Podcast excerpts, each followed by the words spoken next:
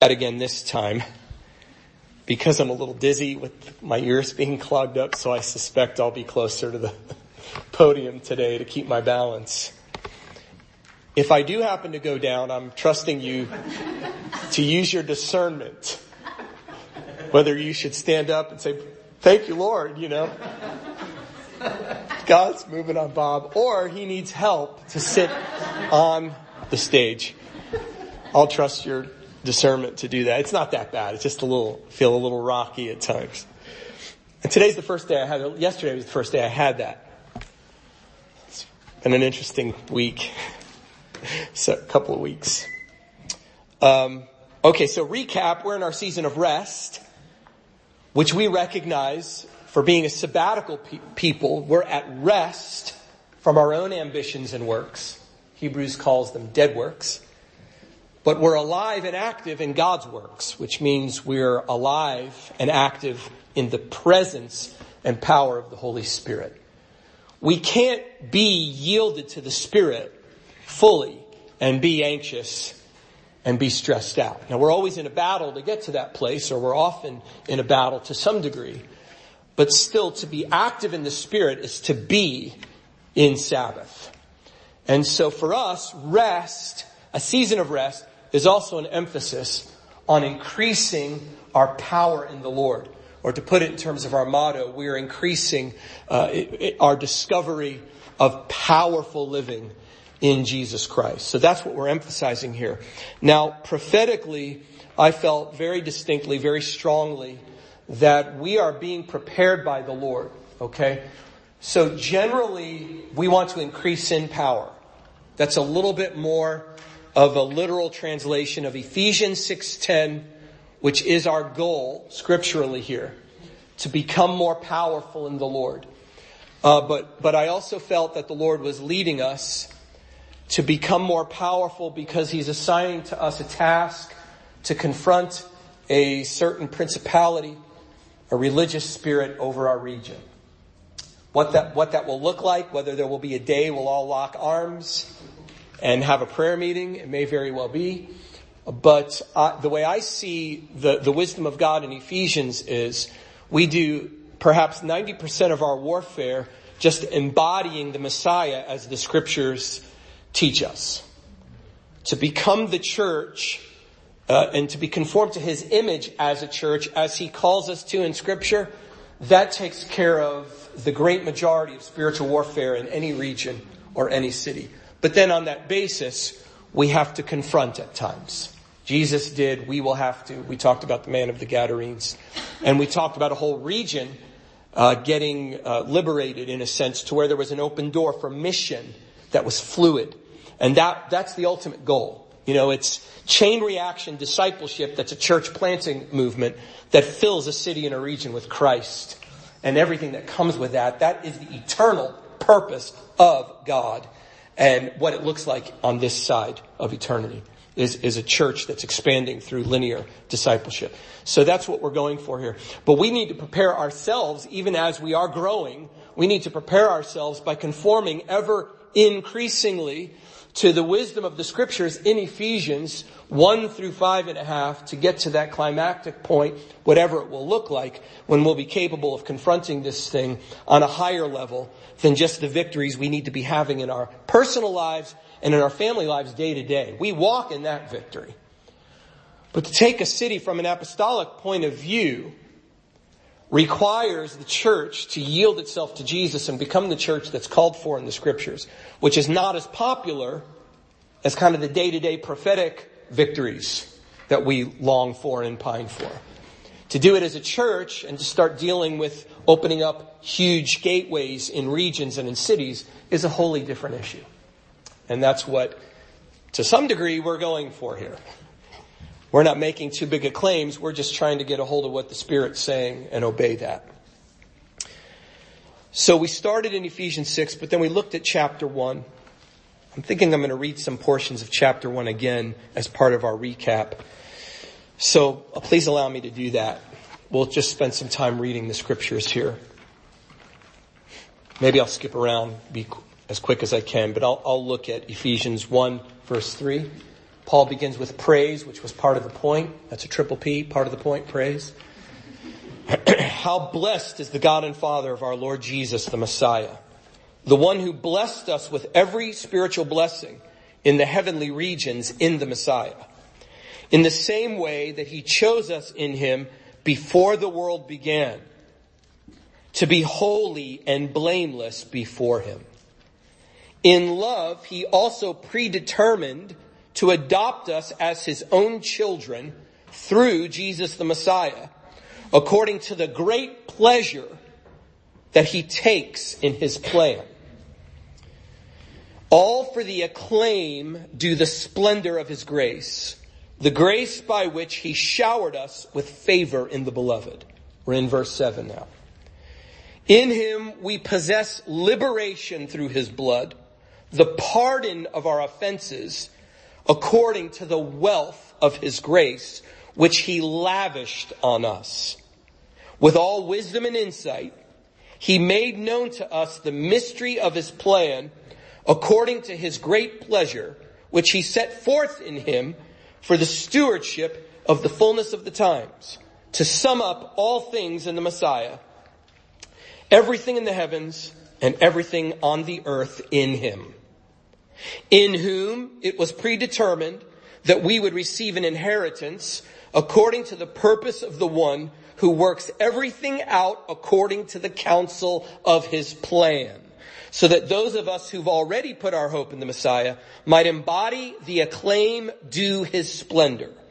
In whom you also after hearing the message of truth, the gospel of your salvation, after also believing in him, you were sealed by the promised Spirit, the Holy One, who is the deposit of our inheritance until the liberation of this special possession resulting in the acclaim due his splendor. Paul is praising the Lord for the covenant blessings that we have as believers in the Messiah. We've inherited a massive uh, inheritance that's entirely spiritual with all kinds of physical ramifications, but then we'll come in on that day, we'll come into a whole new world renewed by this new covenant, by the power of God. So Paul's praising the Lord because he's like, wow, here you have all these wacko Gentiles who are chasing everything under the sun, lighting candles and offering sacrifices to every kind of God and praying to, to appease all these different spirits.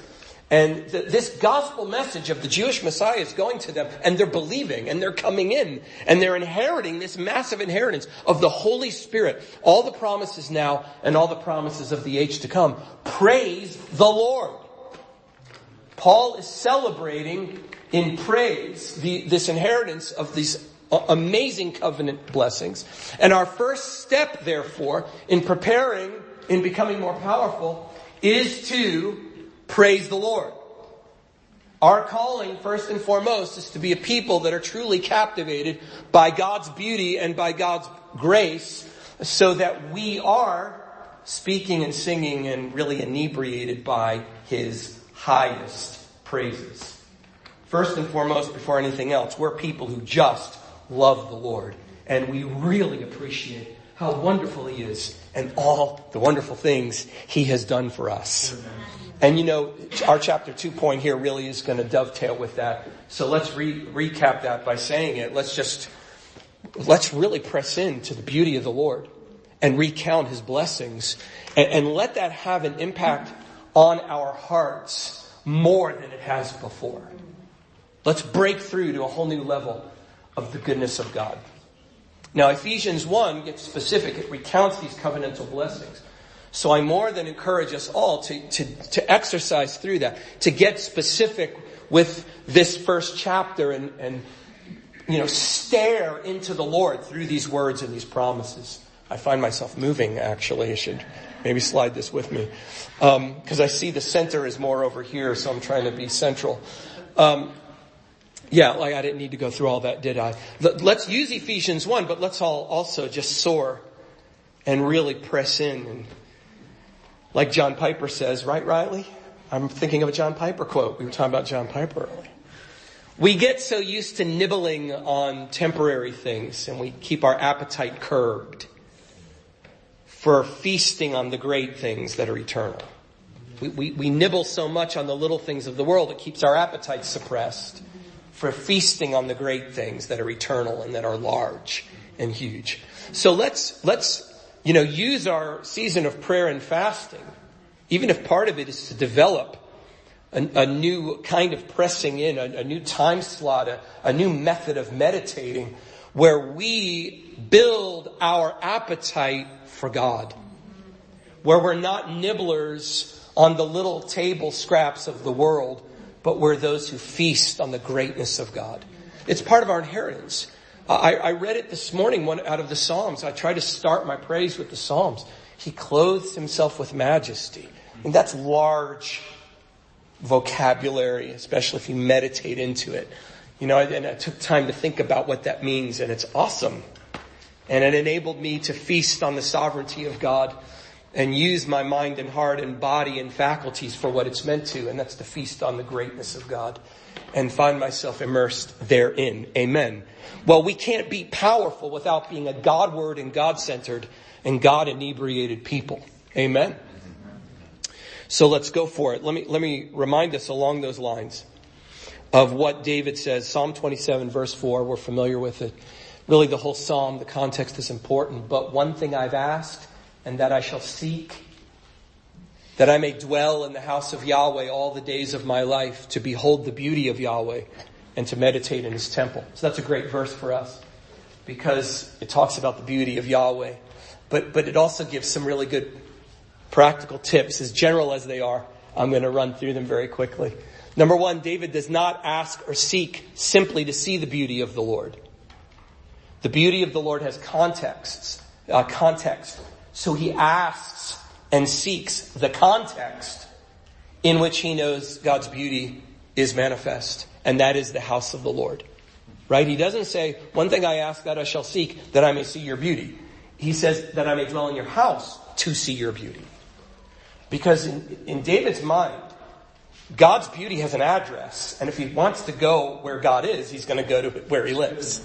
Now, David is the, the, one who paved the way for the temple to be built. He had a tabernacle. Moses had a tabernacle. So what temple is he talking about if it isn't even built yet? Well, even in 1 Samuel 3, where the tent of Moses was in Shiloh and the ark was there, they called that the temple and the house of the Lord. So David's still referring to the, to the tabernacle and then he built his own. So he just wanted to hang around that area. You know, he loved that area to be near the Lord. But there's also the spiritual ramifications, of course, of David just personally connecting with the Lord. Because his body, especially for us in the new covenant, our bodies are the temple of the Holy Spirit. So wherever we carve out time and place to be with the Lord, there's like a house created, so to speak, because we're the tent. And also, of course, it's the gathering of the saints. That's the house of the Lord. I mean, we saw and tasted of beauties just tonight during worship and prayer and prophetic ministry and exhortations that if we're really paying attention and focusing, we're seeing beauties that we wouldn't see without one another. That's why it's so precious to the Lord to have His house built His way. Because we create the different rooms of the house that God fills with His glory. That's why it's really important to me and people like me that we get the house of the Lord built with His wisdom, not with conventional wisdom.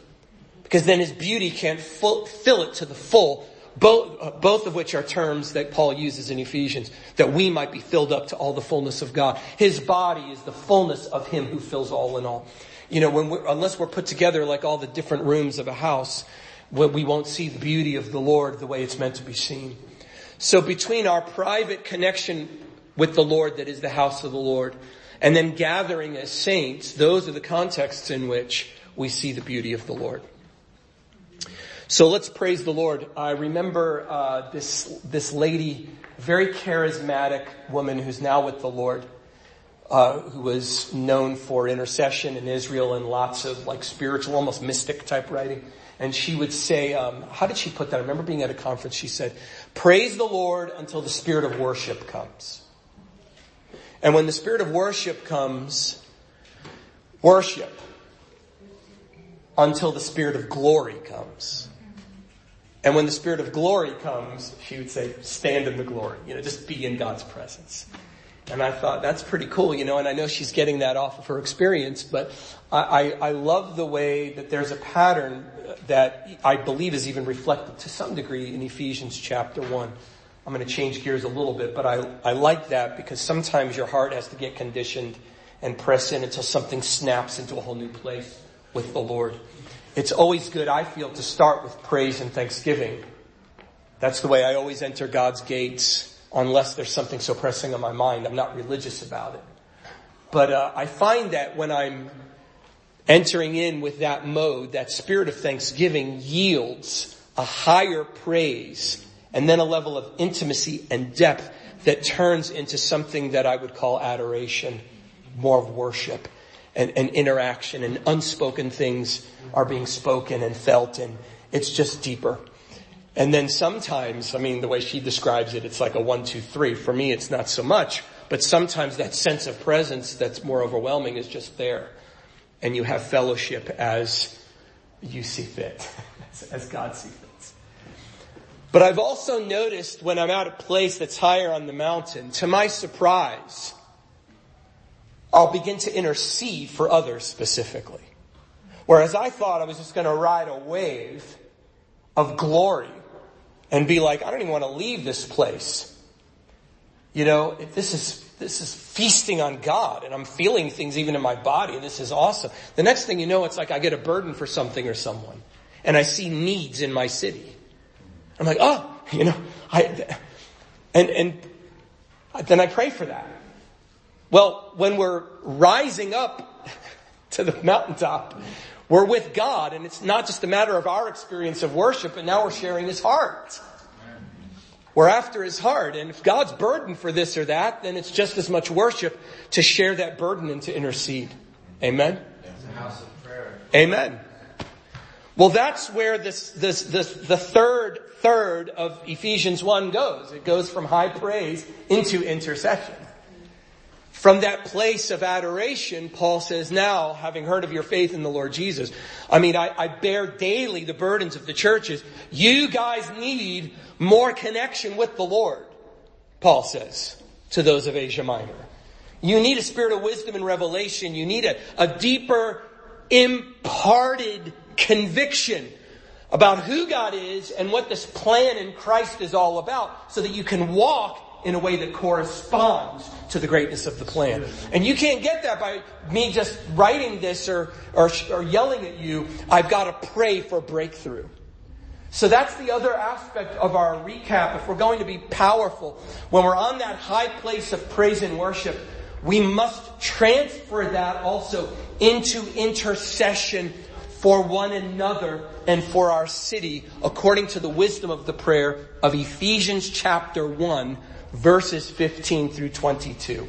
Can we incorporate that into our time of prayer and fasting for the rest of January or whatever we're going to do? If nothing else, just let's, let's commit ourselves to this.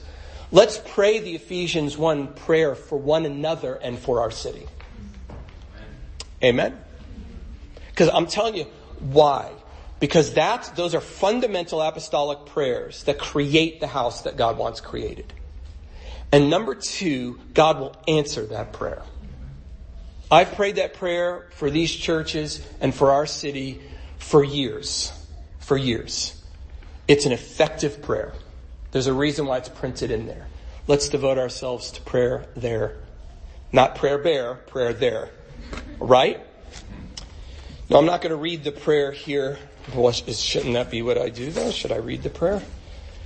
That the God of our Lord Jesus Christ, the Father of glory, may give to you the spirit of wisdom and revelation and the knowledge of Him, that the eyes of your hearts may be enlightened, so that you might know what is the hope of His calling, what are the riches of the glory of His inheritance in the saints, and what is the surpassing greatness of His power toward us who believe.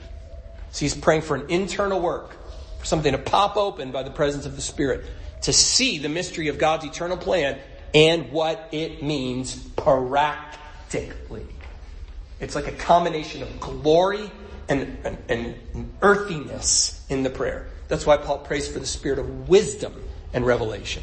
We love revelation. Wisdom, not so much, because it, it, it, it, requires us to get traction on the things we're praying for, the things we're learning. And then that requires our whole lives to be geared in that direction. Because revelation, you could just sleep and have a dream in the night or go to an awesome meeting. But wisdom means you conduct your whole life with it, uh, in accordance with it. Right? So Paul prays in that order for the spirit of wisdom and revelation. Because wisdom builds the house. Wisdom gets rolls up the sleeves and builds according to the revelation. Revelation isn't enough. That's why prophetic ministry isn't enough. Apostles are first in the church because they set this thing, they, they set it in motion the right way. All right. So, uh, you know, eyes of the heart open. It's, it's personal, it's deep, and it's, it's revelatory, it's impartational. Paul prays continually for this, that the eyes of our hearts are enlightened to know the hope of his calling, the wealth of his inheritance in the saints, and what is the, the surpassing greatness of his power toward us who believe. These are in accordance with the working of the strength of his might, which he brought about in Christ when he raised him from the dead and seated him at his right hand in the heavenly places, far above all rule and authority and power and dominion. And every name that is named, not only in this age, but also in the one to come, and he put all things in subjection under his feet and gave him as head over all things to the church. Now that's, that's a pretty large statement. He, he, what, what does it say? He, um, when he raised him from the dead and seated him at his right hand in the heavenly places, far above all rule and authority and power and dominion. And every name that is named not only in this age, but also in the one to come. Man, that is one sovereign man. Jesus is a man who's the king and lord over all creation, over every spirit, every nation, every angelic being on the council of the Lord, every corner of lower and higher creation. He's, he reigns supreme over it all with crowns and blazing eyes. And he's coming back to renew the earth and establish all that glory on the earth as it is in heaven. Paul says of him in his intercessory prayer that he is the head over all things to the church.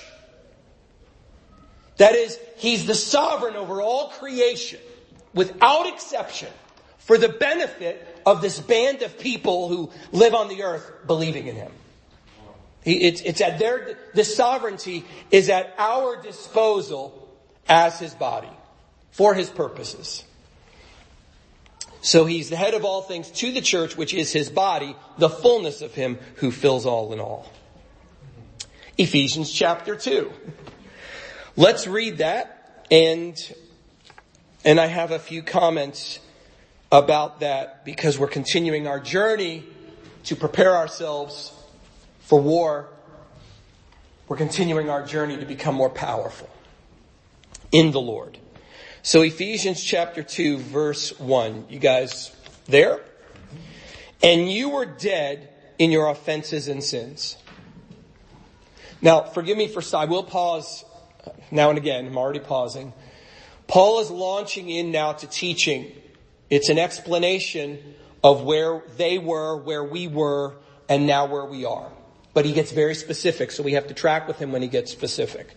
Because he has an agenda which is the eternal purpose embodied by the church. That's Paul's agenda. That's what he's after. The authentic New Testament church. Because that's God's eternal purpose, right? Part of his advice to us in becoming powerful is to remember grace. We become powerful by always remembering grace. Now our memory has to be uh, active. It has to be intentional. That's what he's after. Okay, so it matters what we think about. Paul was a very biblical thinker, and he wants people to think biblically, like we actually think this way. We make our minds recount what God has done for us. You see how it overlaps with the praise chapter. But there it was an explosion of praise. Here it becomes a more detailed teaching to inspire us to become a certain kind of people. Because he's gonna get specific. We tend to make grace too abstract. Now, Paul starts that way, it's fine. And we make doctrines out of it that are just general doctrines of grace. We need to get more specific. We need to get scriptural and what I would call apostolic, but, but that's exactly what we're talking about, so I'll get to that. So this is why Paul begins the way he does. You used to be dead. I don't care if you breathed air as a human and you were biologically alive. Spiritually, you were dead. Really like we were dead. Truly dead. And of course, the good news is by sheer grace, God made us alive. In, in that little swing of words that Paul uses when we finally get there, he, he barely mentions our participation. He does more in chapter one. When you believed. but in, in this one, it's like he made you alive because he did so much and we did so little. Essentially, we, in one way, we did nothing.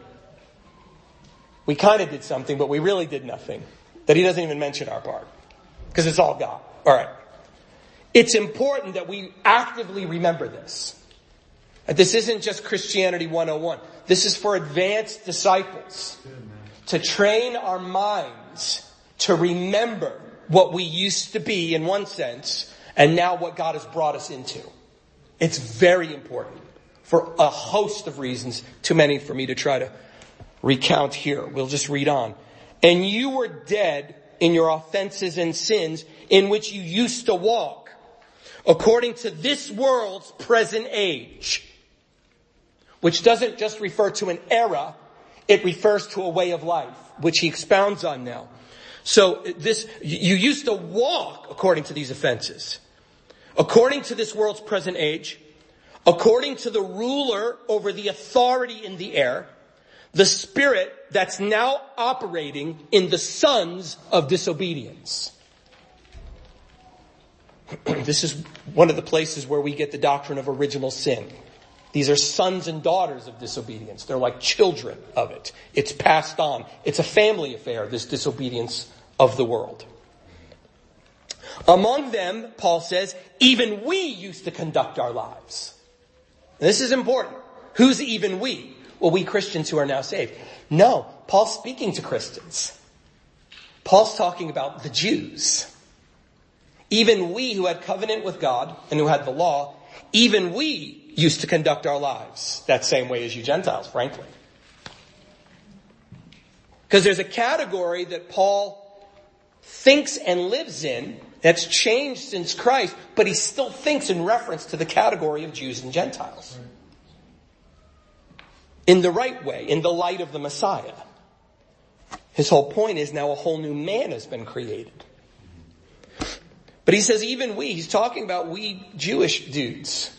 He would never do what you all Gentiles did, which he, calls them, you are without faith and you are without God in the world. Remember, was it, is that still to come or did I already read that? Or is it, the, the word is, we, we get the word atheist from it. You are godless.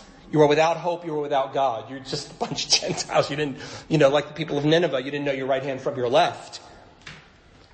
But you know what? We who had the law, we lived according to what he says here. Even we used to conduct our lives by the cravings of our flesh.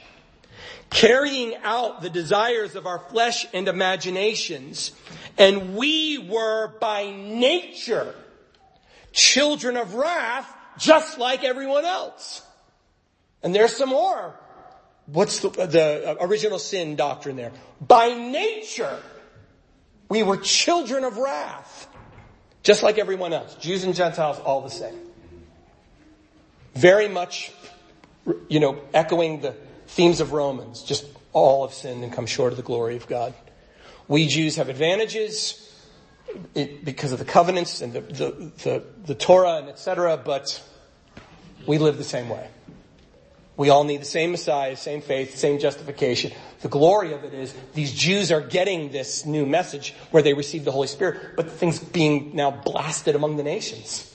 And all come in the same covenant status. It's unbelievable. Paul is on that track here.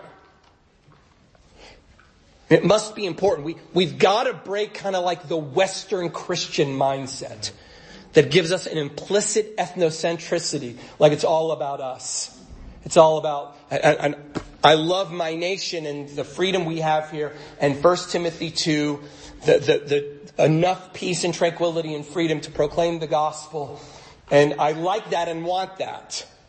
but I don't want to interpret the Bible or the way we do church through that. Because we've made it all about now the image and about us and consumerism. And we, we can't be church as consumers. That's okay. I just have to pause because I don't have a microphone. We can't be a church of consumers and address the principality in the air with any authority. We, we can't have a Western mindset. We have to think in biblical categories and live in biblical categories. The, the same Bible was written in the first century. It's now, isn't it the 21st century now? And it says the same thing.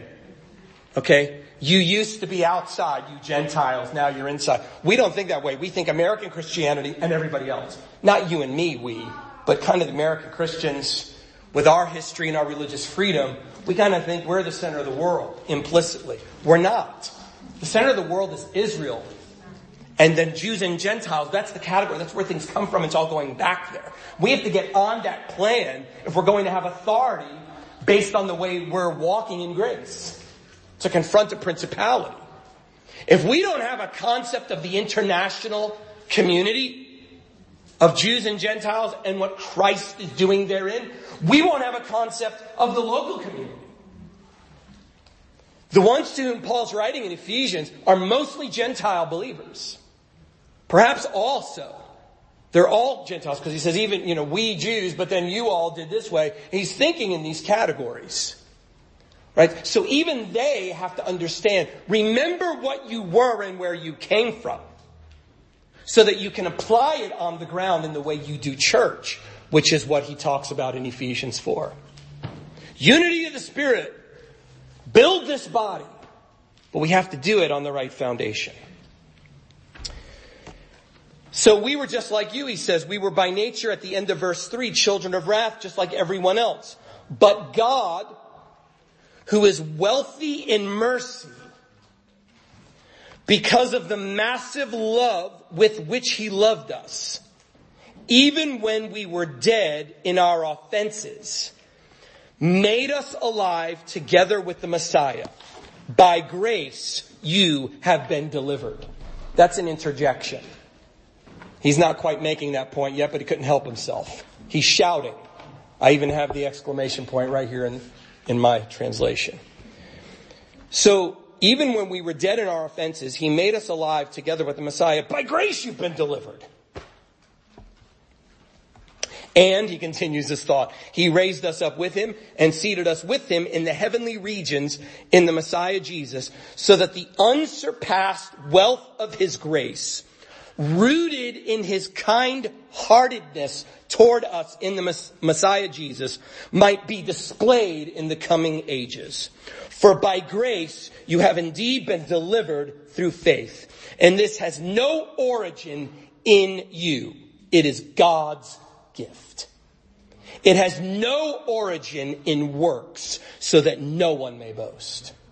For we are His handiwork, created in the Messiah Jesus for good works, which God prepared in advance so that we would walk in them. Paul's simply reminding us of what grace has done in our lives. We were dead and lost, and God just intervened. And Paul's basically saying, remember that. Now he's going to say it explicitly in a minute. But basically he's saying, remember this. Keep it in front of you. Don't take it for granted. And when we don't take it for granted, but rather have our gratitude and our vision of where we've been and what we have now, it just gives us that the, the edge of faithful stewardship. It's like, man, I owe you a debt of gratitude. I can never pay you back, but the way I live is going to be as if my heart wants to pay you back. Which is language, by the way, that Paul uses. It's like, I can never pay you back, but I live by the grace you gave me. That, in other words, I'm, I'm a faithful steward. I'm going to live a life of gratitude to you. So, so should we? I mean, I think sometimes, I, I wish I thought more, but I think sometimes, man, I got born again, not just general thinking about what I'm about to say. It's probably true though. I was saved at 16 years old, just about to turn 17. And I'm thankful to God. Sometimes I think, what in the world would my life be right now? if God had not intervened at that point in my life. Cause I don't have like the most radical of testimonies, but I did enough stupid, wicked things to, and I even sobered up a bit by that time because some things happened that kind of scared me into reality without even the Lord yet. But still, if I could do that, it's like, what would have come of me by this time? I'm 52 years old. Every, anything that I have in my, my life that is any good comes because of Jesus intervening. Period. I have nothing that doesn't come because of, what, where would I have been? Would I even be alive? Would I have gotten involved with people in, in some stupid business that they were doing everything illegal? Could I be in jail today? And on my way to hell either way?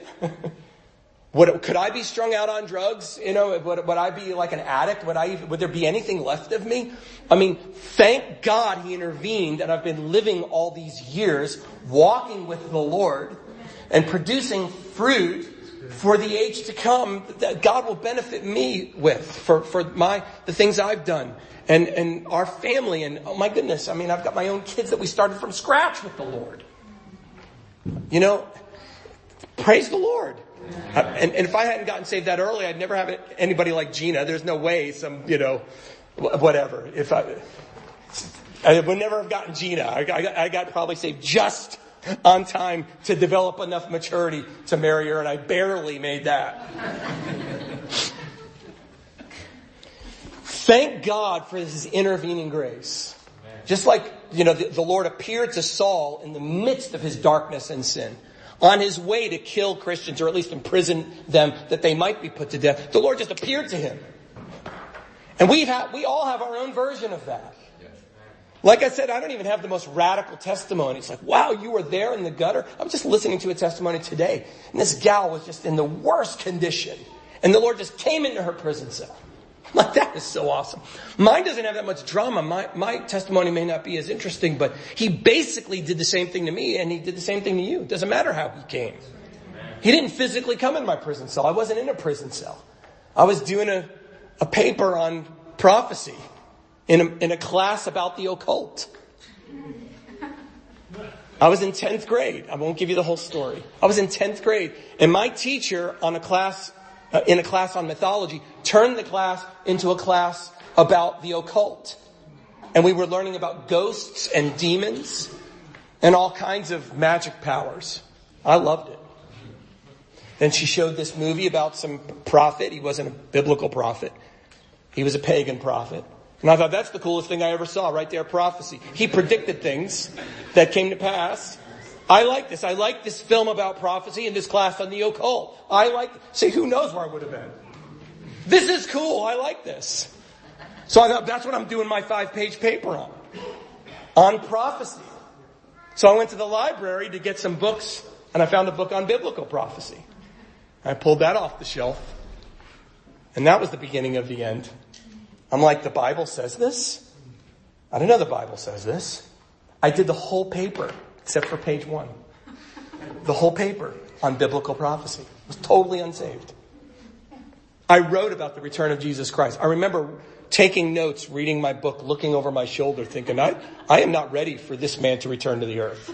I am not ready for this. I literally was looking over my shoulder thinking, because I was already having a few traumatic experiences at that time in my life. I was hearing voices. What's that? Did you get your grade on? Oh yeah, that teacher loved me, man. She accepted it. She was, she was tolerant enough to accept something like this. And I'm glad I wrote it. I think it was kind of a witness, though I didn't get saved at that time. It totally set me up.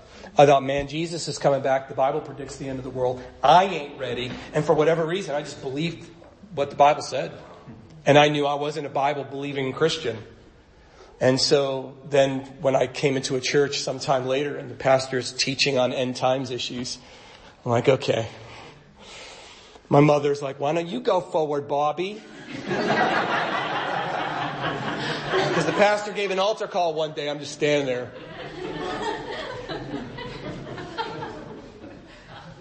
Why don't you go forward and pray with your sisters, Bobby? So I did, and some Italian dude led me to the Lord, man. He had really minty licorice breath. yeah, he was, he was, um, he was altar call ready, man. This guy was dressed, he was dressed to the nines. Even his nails were done. And I'm like, I don't understand everything you're telling me, but if I give my life to Jesus like you're telling me, do I, do I escape his wrath? Some people don't even believe in getting saved that way. I got saved that way. He's like, yes, you do. I'm like, pray on. and I did. I gave my heart to the Lord then. I struggled a bit at first, but not for long. I surrendered to Jesus. Um, thank God for that intervention. If, through a class on the occult in a high school, and that teacher had no right to do that. It was a class on, class on Greek mythology. But if she hadn't switched it, I wouldn't have gotten saved. What the devil meant for evil, God turned for the good. Thank God for his intervention of grace. We should think about these things and let them start to, you know, get out of our brains into our hearts. All right. In fact, that's where we're going with this. Look at verse 11. So Paul says, that is why you should remember. And that's the central command exhortation of this message and frankly of, of chapter 2. Remember. Remember what God has done, which we just did as an example. But he gets specific in a minute toward his agenda. So we're going to follow him. We're going to hang out on remember for another minute, but we're going to follow him through. So let's go. All right. So that's why you should remember that previously you Gentiles in the flesh, those called uncircumcision by the group called circumcision, which is made by hand in the flesh, that you were at, here's our verse, that you were at that time separate from the Messiah alienated from the commonwealth of Israel. See, we're not just Americans who got saved, we're Gentiles.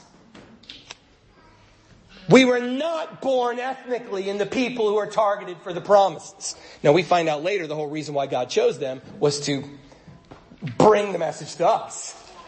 We should all remember that too. So should Israel. Whenever God chooses the one, it's to serve everyone else. Come on.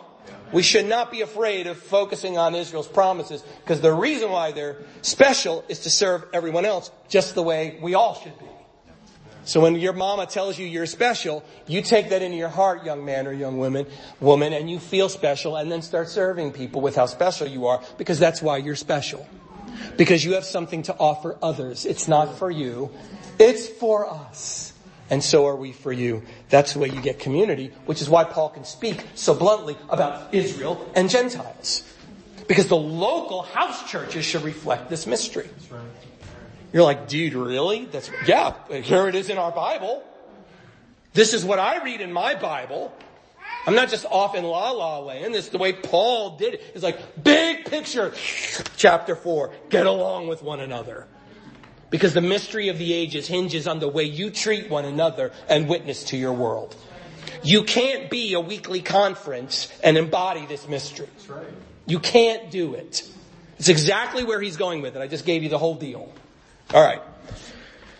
So, verse 12, you were at that time separate from Messiah, alienated from the commonwealth of Israel, strangers to the covenants of promise, possessing no hope, and godless in the world. Literally, you were all atheists.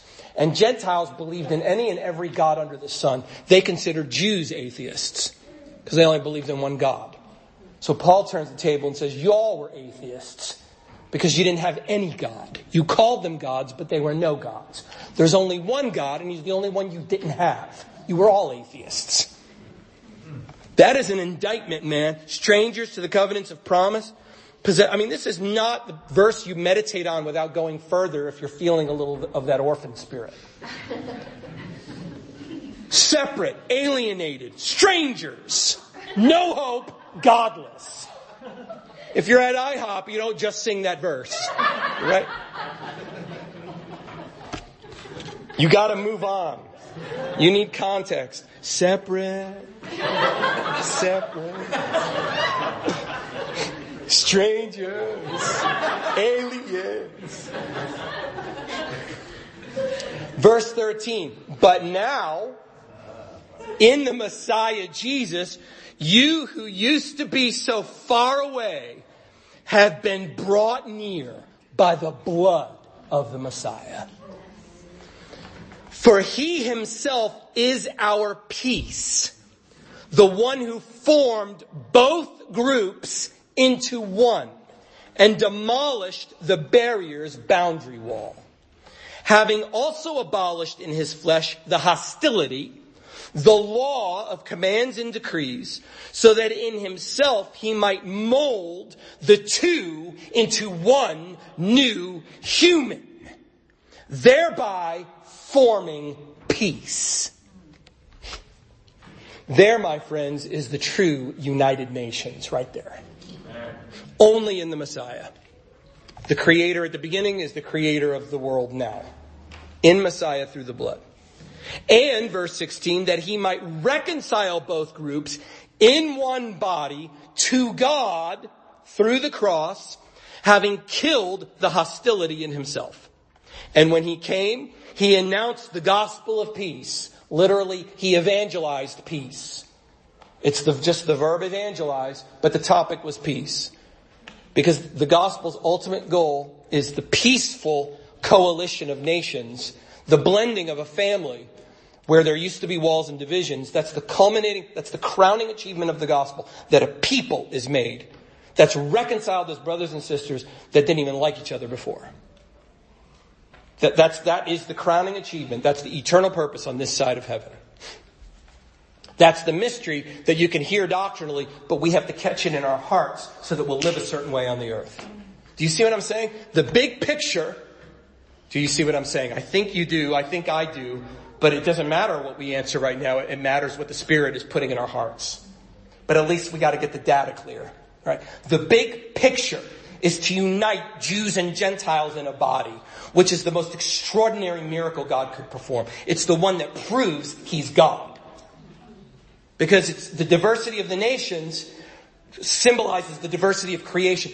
God can bring it all together, but only in Christ, only through faith, the building of a new community. Only that way. That's the ultimate way. Are, are, are you tracking with me? And so we should therefore reflect that in the way we love one another. That's the mystery. If we catch it, it's not just interesting theology. It's like, that's what God's after. To take this fragmented world and make a family mosaic. And then God's embodied. Good, that right there, Jesus said, they will know you are my disciples if you love one another. That's why he said that. That's why at the Lord's Supper, we proclaim the Lord's death until he comes. We think it's like, oh, you mean the symbolism communicates it? No, it's this fellowship that should never be happening around this table that embodies what the death of Jesus has accomplished. See, we think just in terms of the first part of the chapter, I'm saved. I mean, the occult, the drug, the the the whatever, the the, the prostitution uh, testimony. That's awesome. Yes, but do you see where this is going? If you weren't just a sinner, you were way out there as Gentiles. God is recreating the human race through people who already exist by the blood of His Son. That's what he's doing, and your churches should reflect that. Not just across the aisle of Jews and Gentiles, but whoever y'all are. This is the mystery. This is why you could talk about it. It's like, yeah, amen. We should, amen. We should be one. It's like, no, you don't understand. It, that is the apostolic urgency. You don't start a church by having a building and getting people in it. A church is a family. And if we're not familyized, through Messiah, then we're not a New Testament church. We haven't reached the point, and our witness is weaker than it would be than if we're embodying what Paul prays we'd embody in Ephesians chapter 1.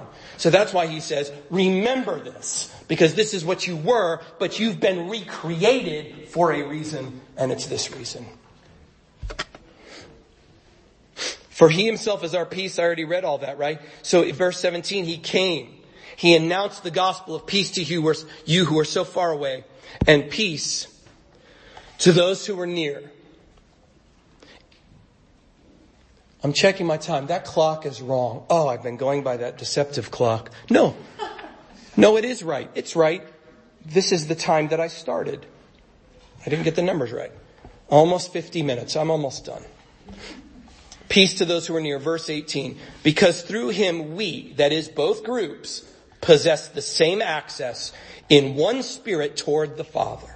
So as a result, you, and here's the IHOP part, guys. Here we go.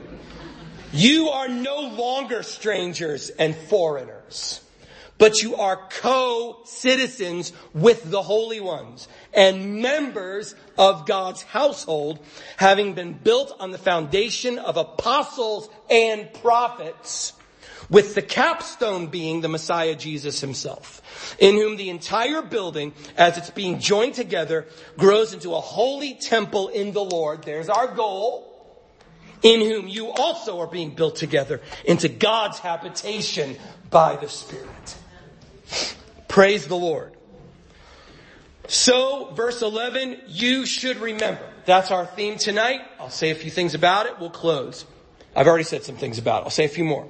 You should remember, number one, we've already talked about grace, intervening grace.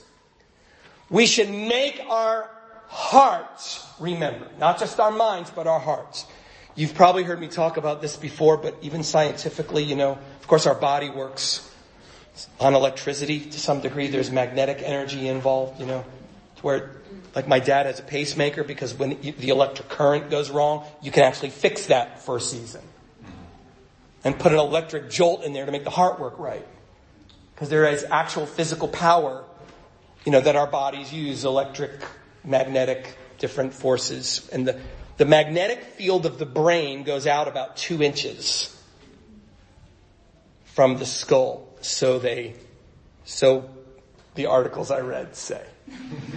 the magnetic field of the heart goes out five to, to 12 feet.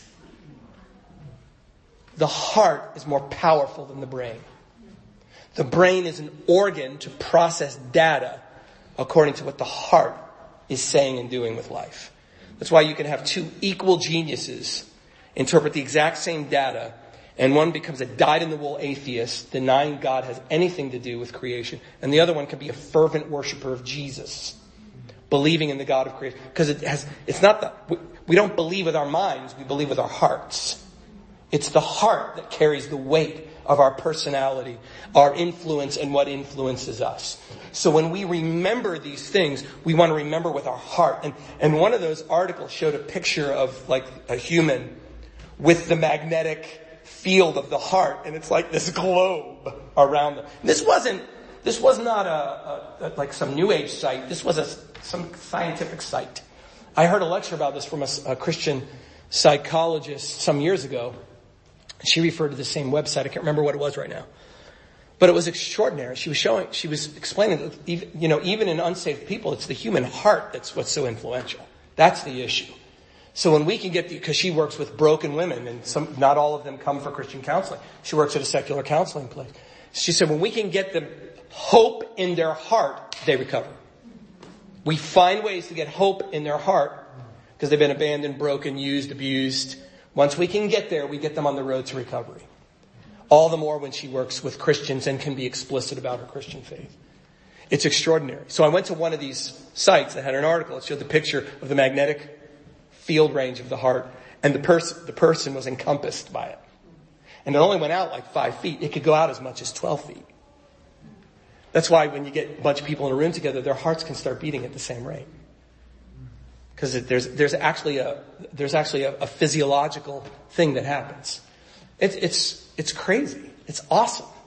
What happens when we're filled with the Spirit? The love of God has been shed abroad in our hearts by the Holy Spirit. So this memory business is not just going through the data, it's getting it in our hearts to influence everything about our lives. Remember, it, we, we must develop a biblical memory in our hearts. This exhortation to remember is not something I want to blow by. I'm, I'm, I'm emphasizing it so that we can be mindful of actually developing a heart memory over the things that God has done and where He's going with it. Let's develop a biblical mindset on the heart level. Let's develop a spirit of gratitude that will translate into faithfulness. And let's realize the larger picture of God's eternal plan in our hearts. Again, we go back to Ephesians 1. I pray that the eyes of your heart would be enlightened. Because if you could see with the center of your being and that which influences the rest of you and, and the people around you, if you can see this vision and this vision of the kingdom is your, what's, it's, it's, it's at your core, then you'll walk in a manner worthy of the Lord. You'll build this kind of church. Apparently we can't be powerful without this. We have to remember where we've been and where we're going. Specifically, we must understand something of God's plan for Israel and how that fits into the picture of his bigger plan for the nations. This is an issue. It's not random, it's biblical. It's not general, it's apostolic. We have to understand that God chose one nation as his inheritance at the time of the Tower of Babel and beyond. He disinherited the nations who didn't want him and they became the possession of other gods, which are no gods. But one nation had him as God. So that one day he could fulfill his plan and send his inheritance to the other nations so that they might also believe. And now the one nation who was chosen to be the vehicle to the other nations, of course through their Messiah. But the one that was chosen is the one that's lost and the one whose promise of coming in is what will end the age. We have to have a mindset for this, both so we could pray for Israel, so we can minister to the Jews of our city, and so that we could be a family within. Because we don't want to be a family just because it's what we do and we like to hang out.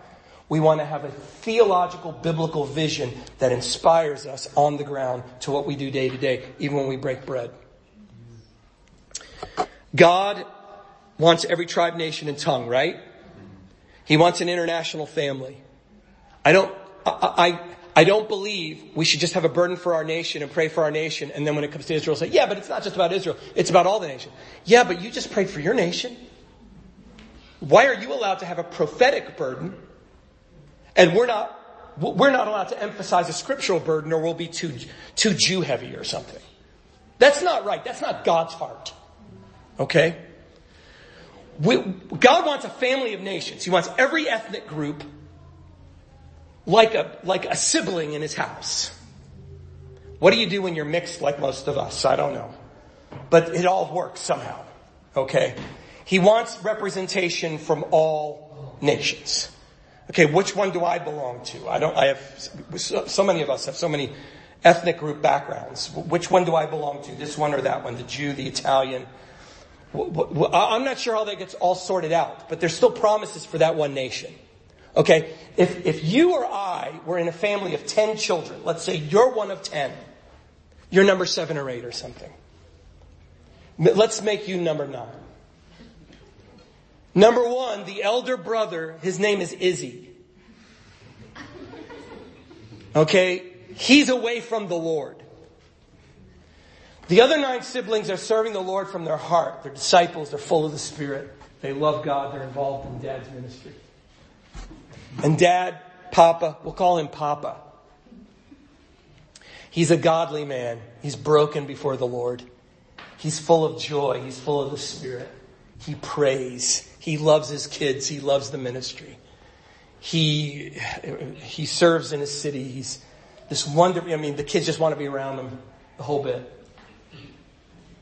But every once in a while, you get up in the night to go to the bathroom. And as you're walking through the hall, you hear sobbing on the other side of the house. Because your daddy is on the floor sobbing because Izzy is away from the Lord and is away from the family. And he's broken and he's hurt. And he doesn't show it much because he doesn't want to depress the family. But every once in a while when he is there at the dinner table, his eyes just go off. And you see this slight twist of pain on his face that you know is attached to that one kid, the firstborn, the one with all these prophetic promises, who's away from God and the family because he's completely estranged. Conflict with the family. He's, he's, he actually tried to corrupt some of the other kids, had to kick him out of the house. It was terrible. But the, the father is broken over it and you hear his sobs in the night. Even if, because you're number nine, you didn't even know Izzy very well because he's out of the house by then. Because you love your godly father so much and you see the pain on his heart. that motivates you enough to say, I'm praying Izzy back in too. Because this just causes father too much pain. If our father has an elder born, firstborn, that he loves that much and it breaks him this much, he's thinking about it day and night that they're lost, just because we're people after father's heart, it should give us a burden for this one nation group to come to the Lord and have those promises fulfilled. And if the frontier area of the Muslim world is a key to that, then we're praying for that.